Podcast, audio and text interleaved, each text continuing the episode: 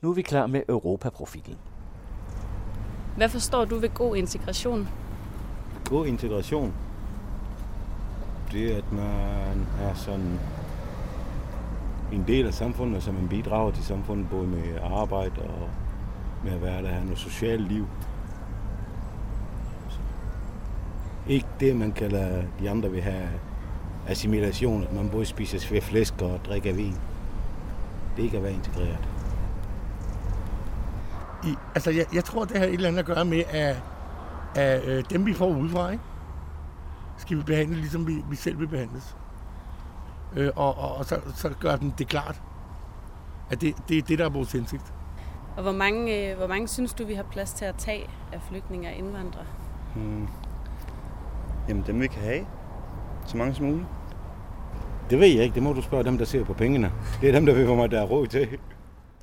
Velkommen til Europaprofilen, der fokuserer på det europæiske samarbejde om håndteringen af de flygtninge og migrantstrømme, der er på vej ind i Europa eller allerede er ankommet til Danmark.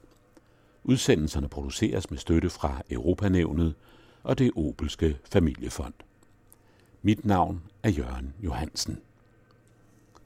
Der er øh, sådan tre, Øh, hvad kan man sige, kerneområder af symptomer, når vi snakker øh, posttraumatisk belastningsreaktion, eller det som også bliver kaldt PTSD.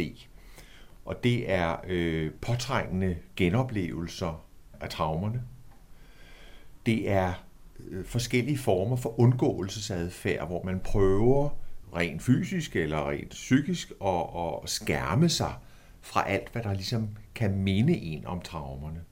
Og så er der den tredje gruppe af symptomer, som er øh, velkendte stresssymptomer som øh, anspændthed, man føler sig konstant på vagt, man har svært ved at koncentrere sig, man har svært ved at sove, øh, og man har måske sådan øh, angstsymptomer som hjertebanken, sved osv.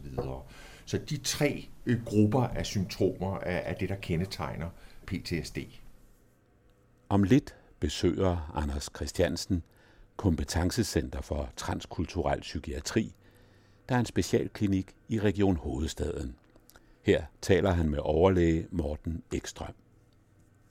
Men først stanser Regine Grønne endnu et par danskere på gaden. Der er alt slags folk. Altså det kommer også om forældre. Sådan, jeg er forældre tre børn om mine børn, de er integrere i det danske samfund. De er født i Danmark, de er opvokset i Danmark, de er dansk statsborger. Og tænker på noget, de, de skal ikke integreres, eller sådan, øh, hvad hedder det, de skal ikke have det der fordom. Og jeg går meget op i at lære dem, de skal være fordomsfri, sådan noget, hey, du skal først opleve det, du skal først se dig selv. Så det, det er til at starte med. Men det er som folk, vi er forskellige jo. Hvordan laver vi god integration i Danmark? Mm, det synes jeg, vi gør ved at være inkluderende i vores tilgang til at leve og inkludere folk i vores øh, kultur, øh, men også være åbne for at se, at der er andre måder at leve på, end det vi synes Danmark står for og har stået for. May Allah bless you with happiness and answer all your prayers. Må Allah velsigne dig med lykke og besvare alle dine bønder. Sådan står der på en plakat i venteværelset på Kompetencecenter for Transkulturel Psykiatri. Her behandler man primært traumatiserede flygtninge, men også ikke-flygtninge af anden etnisk baggrund, hvor kulturelle problemstillinger spiller en væsentlig rolle i sygdomsbilledet. Klinikken er en blandt et dusin behandlingscentre i Danmark, der tilbyder tværfaglig behandling af traumatiserede flygtninge. Anders Christiansen taler med overlæge Morten Ekstrøm. Så noget som PTSD, posttraumatisk belastningsreaktion, hvad er det for noget? Det er jo en tilstand, der øh, opstår efter, at man har været udsat for meget alvorlige traumatiske begivenheder. Typisk, hvor man har følt, at ens liv eller ens nærmestes liv var øh, i fare. Øh, og for vores flygtningens vedkommende er det jo typisk krigsoplevelser, fængselsoplevelser herunder tortur, men det kan også være forhold under flugten, som ofte bliver beskrevet som ekstremt belastende, og det ved vi jo også fra de mange historier om flygtninge, der drukner på Middelhavet, at de mange flygter med, med, med livet som indsats. Og hvordan ser man symptomer på netop øh, sådan en lidelse herhjemme? Der er øh, sådan tre, Øh, hvad kan man sige, kerneområder af symptomer, når vi snakker øh, posttraumatisk belastningsreaktion, eller det, som også bliver kaldt PTSD. Og det er øh, påtrængende genoplevelser af traumerne. Det er øh, forskellige former for undgåelsesadfærd, hvor man prøver rent fysisk eller rent psykisk at, at skærme sig fra alt, hvad der ligesom kan minde en om traumerne. Og så er der den tredje gruppe af symptomer, som er øh, velkendte stresssymptomer som øh, anspændthed, man føler sig konstant på vagt, man har svært ved at koncentrere sig, man har svært ved at sove, øh, og man har måske sådan øh, angstsymptomer som hjertebanken, sved osv. Så de tre øh, grupper af symptomer er, er det, der kendetegner PTSD. Hvor mange øh, har I behandling her, øh, og hvor mange af dem lider af posttraumatisk belastningsreaktion? Sidste år behandlede vi øh, omkring 450 øh, mennesker, altså som, som var igennem et forløb øh, og blev afsluttet her hos os. Vi får omkring 550-600 henvisninger årligt, og det er stødt stigende år for år. På et givet øh, tidspunkt har vi øh, omkring mellem 350 og 400 patienter i behandling her på klinikken. Der er ikke lavet øh, omfattende undersøgelser, som præcist øh, siger, hvor mange af, af flygtninge i Danmark, der har PTSD. Men øh, et estimat er, at cirka 25 procent, altså en fjerdedel af, af de flygtninge, der er i Danmark, de har øh, i hvert fald symptomer på PTSD. Og øh, op mod halvdelen af flygtningene har hvad skal man sige, relaterede psykiske lidelser. Det kan være forskellige former for angstlidelser, øh, depressionslidelser, øh, måske også psykotiske lidelser. Så øh, det er ikke kun PTSD, der kendetegner vores flygtninge. De har også mange andre øh, psykiske lidelser. Hvor gode er chancerne for en flygtning i Danmark for ligesom at komme i behandling for nogle af de her lidelser? Jeg synes øh, generelt, at, at øh, mulighederne er ganske gode. Alle regioner i Danmark har øh, øh specialklinikker, ligesom vores, som man kan blive henvist til øh, af læge, typisk egen læge, men det kan også være læger på øh, hospitalerne. Så jeg synes sådan set, at mulighederne er relativt gode. Men problemet er, øh, at øh, det ikke er altid, at patienterne er klar over, hvad de fejler, og at, at de måske har et behandlingsbehov. Og de kommer fra en kultur, hvor muligheden for at få behandling for psykiske lidelser er øh, ofte ikke eksisterende. Så det er ikke noget, der ligger sådan naturligt for dem at, at opsøge. Og hvis egen læge så ikke lige er opmærksom på, at her er der tale om psykisk lidelse, så kan de godt blive tabt øh, i systemet. Kunne I godt bruge flere ressourcer på området til ligesom at støtte op om opgaven? Man kan altid bruge flere ressourcer. Jeg, jeg, jeg har svært ved at forestille mig nogen som helst instans i Danmark, der ikke øh, ville sige, at de øh, send, send, send more money. Men jeg synes sådan set ikke, at problemet øh, ligger i, i flere ressourcer. Jeg tror, vi skal være bedre til at få afdækket, hvem har egentlig brug for hvilken form for behandling. Og det er det, vi gør meget ud af her. Vi øh, er meget optaget af at, at koble forskning til vores behandling, øh, så vi kan blive klogere på netop, hvad for nogle behandlingstiltag hjælper hvilke patienter. Så, så jeg tror, det er der, man skal sætte ind, øh, og ikke bare sådan, øh, hvad skal man sige, blive ved med at råbe på flere ressourcer. I forlængelse af det, så på jeres hjemmeside står der, at citat, vores behandlingstilgang og forskning fokuserer på kulturelle faktorers rolle i udviklingen, diagnostiseringen og behandlingen af psykisk sygdom hos traumeramte flygtninge og andre personer med anden etnisk baggrund end dansk. Det der med fokus på kulturelle faktorers rolle, kan du prøve at uddybe det? Man kan sige, for traumatiserede flygtninge, der giver det næsten sig selv. Øh, det er en, en målgruppe, som vi øh, skal tage os af, hvis de i øvrigt er motiveret, øh, og hvis vi i øvrigt vurderer, at vi kan hjælpe folk. Vi kan jo også stå med patienter, som har været igennem en masse behandlingstiltag. Øh, deres lidelse har stået uændret på i 15-20 år, og vi vurderer, at der er ikke mere, vi kan gøre. Så skal, de, så skal vi ikke bruge ressourcer på endnu et behandlingsforløb. Så det er, en af, det er en af de vigtige ting, synes jeg også, at vi, vi skal kunne skælne, hvem vi tror, vi kan hjælpe, og hvem vi tror, vi ikke kan hjælpe. Så øh, man kan sige, øh, for den gruppe, altså øh, gruppen med traumatiserede flygtninge, der, der siger vi ligesom, at der er allerede så meget kulturelt i det. De har siddet i et fremmed land, et diktatur typisk, og været udsat for tortur og krig osv., og, og det er sådan set rigeligt øh, til at definere kulturelle faktorer.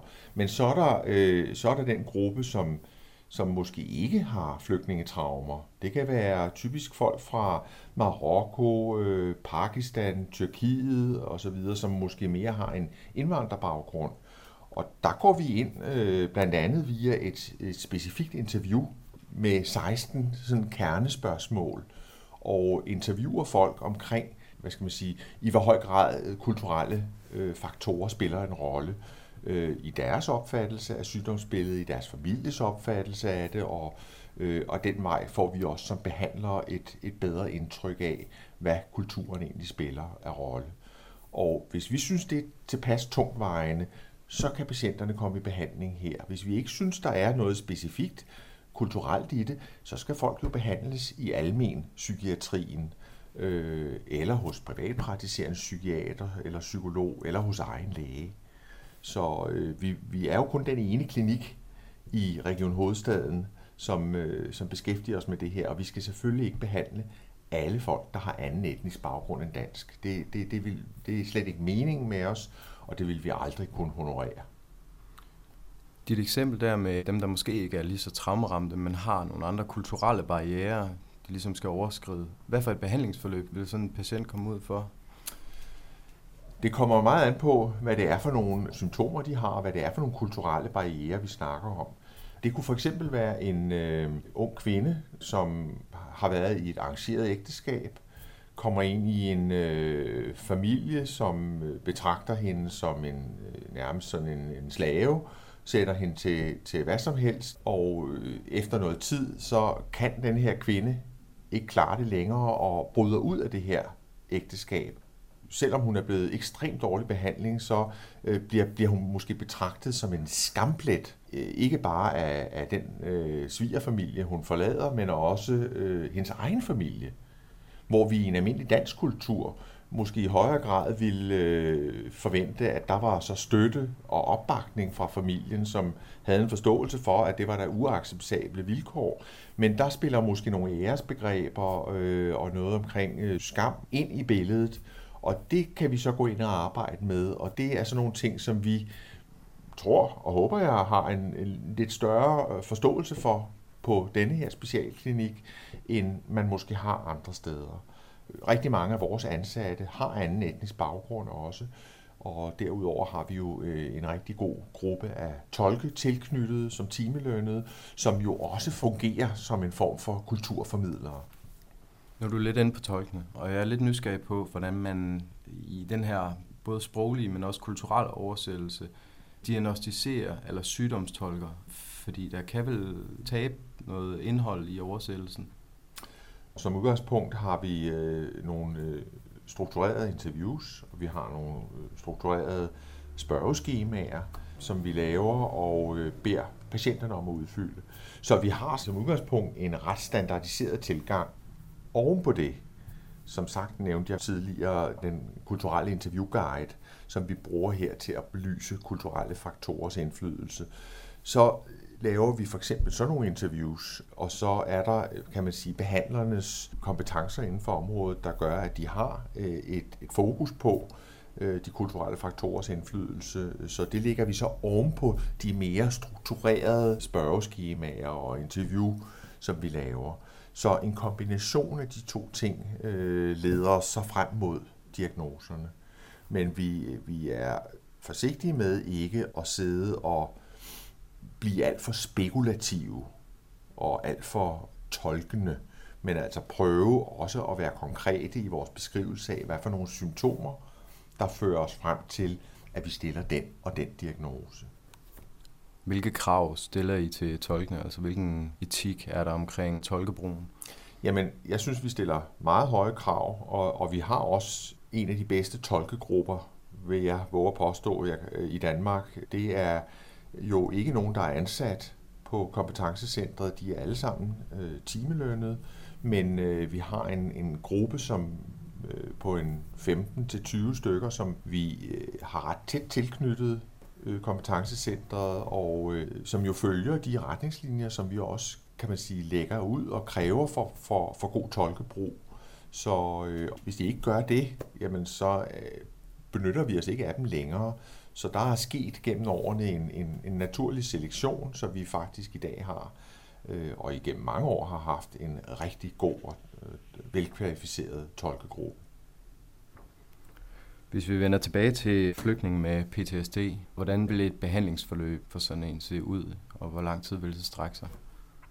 Et typisk øh, behandlingsforløb for øh, en traumatiseret flygtning med PTSD og depression vil typisk strække sig over 6-9 måneder.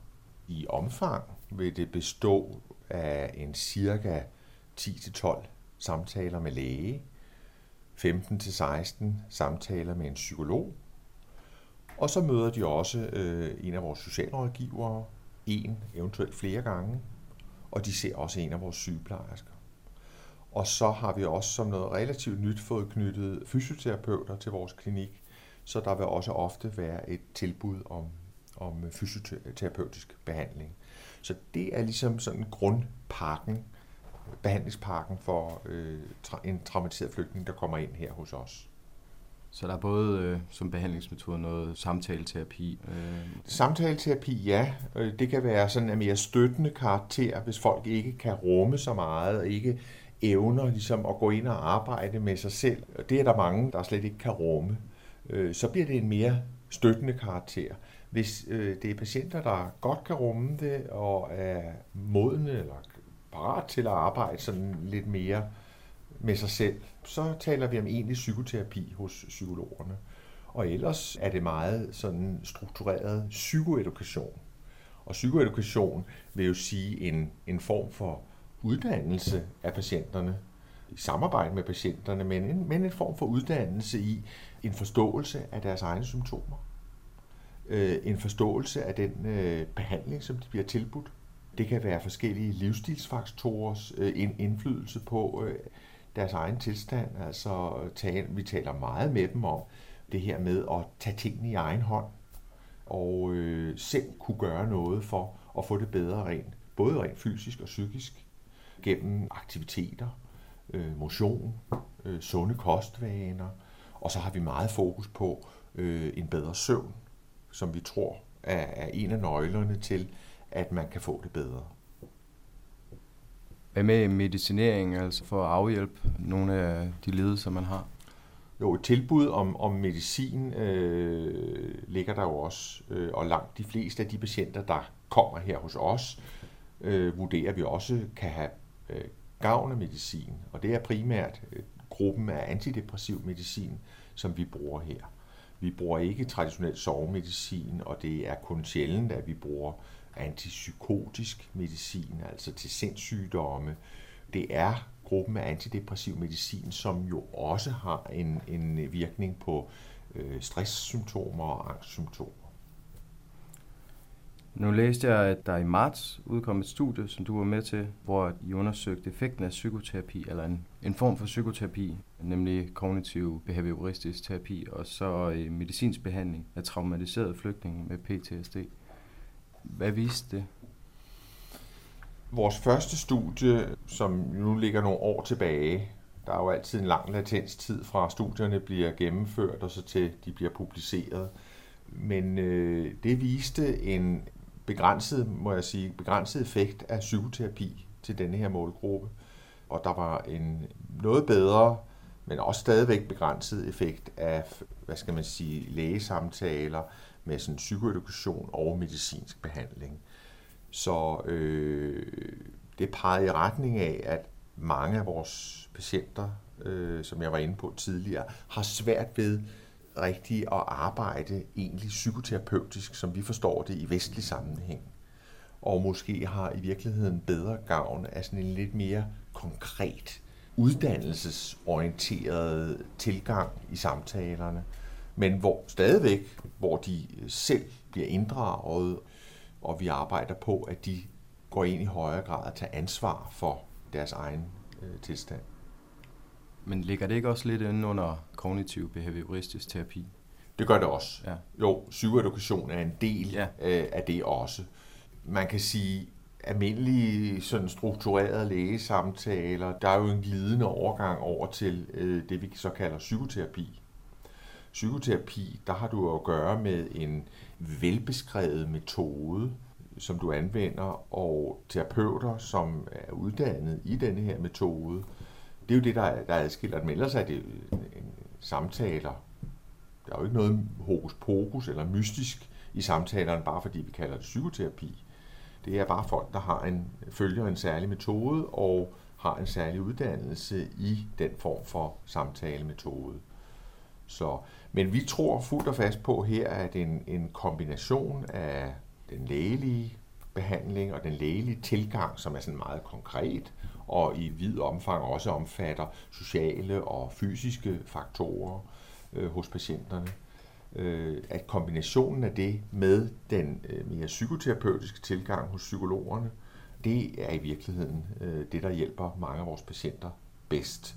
Og hvis vi så også får koblet noget psykiatrisk fysioterapi på, som måske kan hjælpe dem til i højere grad at, at afspænde i kroppen, øh, arbejde med de smerter, de har, give dem en indsigt i vigtigheden af fysisk aktivitet osv. Hvis vi yderligere kombinerer med det, så tror vi på, at vi har det, får de bedste resultater. Men en bedring i forhold til posttraumatisk belastningsreaktion, i hvert fald som jeg læste, så viste det sig, at den terapeutiske behandlingsform og antidepressiv medicin ikke havde nogen effekt. Øh, det er rigtigt. Når vi gik ind med de redskaber, vi måler på og ser specifikt på PTSD-symptomerne, der har vi ikke kun måle nogen øh, mærkbar ændring. Det er jo så statistiske opgørelser, det her. Det er jo ikke ens betydet med, at der ikke er nogen, der får det bedre. Men når vi ser samlet på hele materialet i sådan en, en, øh, en opgørelse, så, så har vi ikke kun se øh, nogen ændring. Og det hænger formentlig sammen med, at langt de fleste af vores patienter, specielt i den opgørelse, som, som er beskrevet her, er øh, folk, der har været i Danmark i rigtig mange år, og hvor symptomerne er kroniske. De har stået på i ikke bare år, men ofte årtier, og øh, er nærmest blevet en integreret del af folks personlighed. Og derfor er det meget, meget svært behandlingsmæssigt at flytte på det. Og så er det måske i højere grad de associerede symptomer som angst og depression, som vi er lykkes med at, at rykke noget i hvert fald. Men, men vi må konstatere, at øh, det kræver en vis psyke at arbejde med den her patientgruppe, fordi at det er ofte meget let, at vi formår at rykke folk. Kernen af netop den posttraumatiske belastningsreaktion, at man ikke kommer af med den, hvilke udsigter som flygtning har man så? Man kan jo godt have de samme symptomer, øh, uændrede, men så lære at leve med dem bedre. Du kan også øh, få sukkersyge, og det skal du leve med resten af dit liv. Øh, så skal du lære hvordan, hvordan du bedst muligt kan få et godt liv med den sukkersyge, og hvordan du bedst muligt kan styre den behandling, øh, som der følger med, når man har sukkersyge. Det er lidt det samme med PTSD. Specielt når det er gået hen og blevet mere vedvarende kroniske tilstande, så er det måske ikke så meget i høj grad et spørgsmål om at reducere symptomerne. Vi vil gerne, hvis vi kunne. Vi gør alt, hvad vi kan. Vi bestiller ikke andet. Vi har videt vores liv til at prøve, men det er bare uhyggeligt svært. Og det er jo ikke kun os, der oplever det, det er også andre.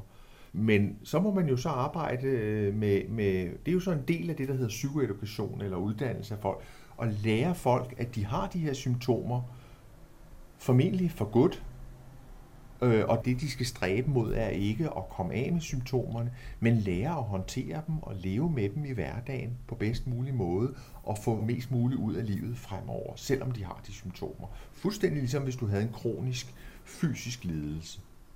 Nu nævnte du, at mange af dem, øh, som så indgik i den her undersøgelse, de havde været i Danmark i mange år, og måske ikke været i behandling. Vil det hjælpe, hvis man satte ind tidligere? Allerede så snart, at de kom til Danmark og ligesom fik undersøgt med helbredstjek og øh, hurtigt ud i psykiatrien? Svaret er, at øh, det ved vi ikke. Der er ikke lavet øh, undersøgelser, der egentlig viser det. Det er noget, man sådan naturligt vil tro, at det forholdt sig sådan. Og vi er øh, faktisk i øh, netop startet med et samarbejdsprojekt med Dansk Flygtningehjælp, der hedder Mindspring, hvor vi går ind på videnskabelig vis og prøver at dokumentere, om det er tilfældet.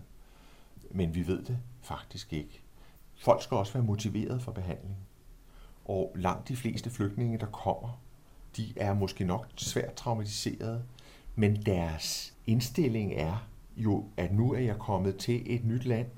Nu vil jeg gøre alt, hvad jeg kan for at blive etableret, lære nye sprog, få mig et arbejde, få en god bolig, få min familie til Danmark. Alle de ting, som almindelige danskere jo også gerne vil. Øh, så deres fokus er mod det, og ikke mod at gøre sig selv til en patient, der skal sidde og teraperes på eller med, også fordi at det ligger fremmed for dem fra den kultur, de kommer fra. Så øh, folk skal jo være motiveret, før at man kan få noget ud af behandlingen. Jeg tror for mange flygtninges vedkommende, der tror jeg ikke på, at det her med straks at gøre dem til patienter, og sige, nu skal vi have behandlet og ryddet op, ligesom om man kører dem ind på et værksted og får dem repareret og fikset, så de kan køre rigtig godt på de danske landeveje. Sådan fungerer den menneskelige psyke ikke. Der er alt for mange andre faktorer, der spiller ind. Og øh, der tror jeg det her med, at man har et primært fokus, der hedder, jeg vil være en sund og rask og normal person i det danske samfund, der fungerer på lige fod med andre. Det er det, man, man har som målsætning, og ikke at man pludselig skal være tilknyttet et hospital og gå til behandling og få medicin. Det ligger rigtig mange af vores flygtninge fjernt, når de kommer til Danmark, også selvom de er blevet traumatiseret. Vil bedre oplysning på det område måske hjælpe? Det tror jeg. Oplysning er altid godt. Så lige så vel som penge er godt, og flere ressourcer er godt. Så oplysning er godt, øh, fordi at dem, der så virkelig har et behov, og som er indstillet på, at de faktisk gerne vil tage imod den hjælp, der eksisterer, jamen de har så i højere grad muligheden for det. Så jeg tror på, at øh, oplysningen vil være en god ting. Men det er jo ikke noget, der, der ændrer den grundholdning hos, øh, tror jeg, hovedparten af vores flygtninge, som jeg beskrev før, at man ikke har lyst til her og nu at skal identificere sig selv med at være patient og skulle have behandling, men man vil hellere identificere sig selv med en rask, sund befolkning, som øh, er i gang med alle de ting, som vi jo alle sammen gerne vil bedrive i vores, i vores liv. Mange af dem, der gerne vil bare ud i samfundet og bidrage, risikerer de ikke, at de giver bagslag på et tidspunkt, og lige pludselig bliver ramt af stress, eller på grund af søvnløshed simpelthen ikke kan fungere? Selvfølgelig er det, er det en risiko, øh, men igen, vi ved ikke. Det er rent hypotetisk. Hvis man meget tidligt vælger at gå i behandling, så kan det være, at du lærer omkring din sygdom, men du får også en bevidsthed om, at du er syg.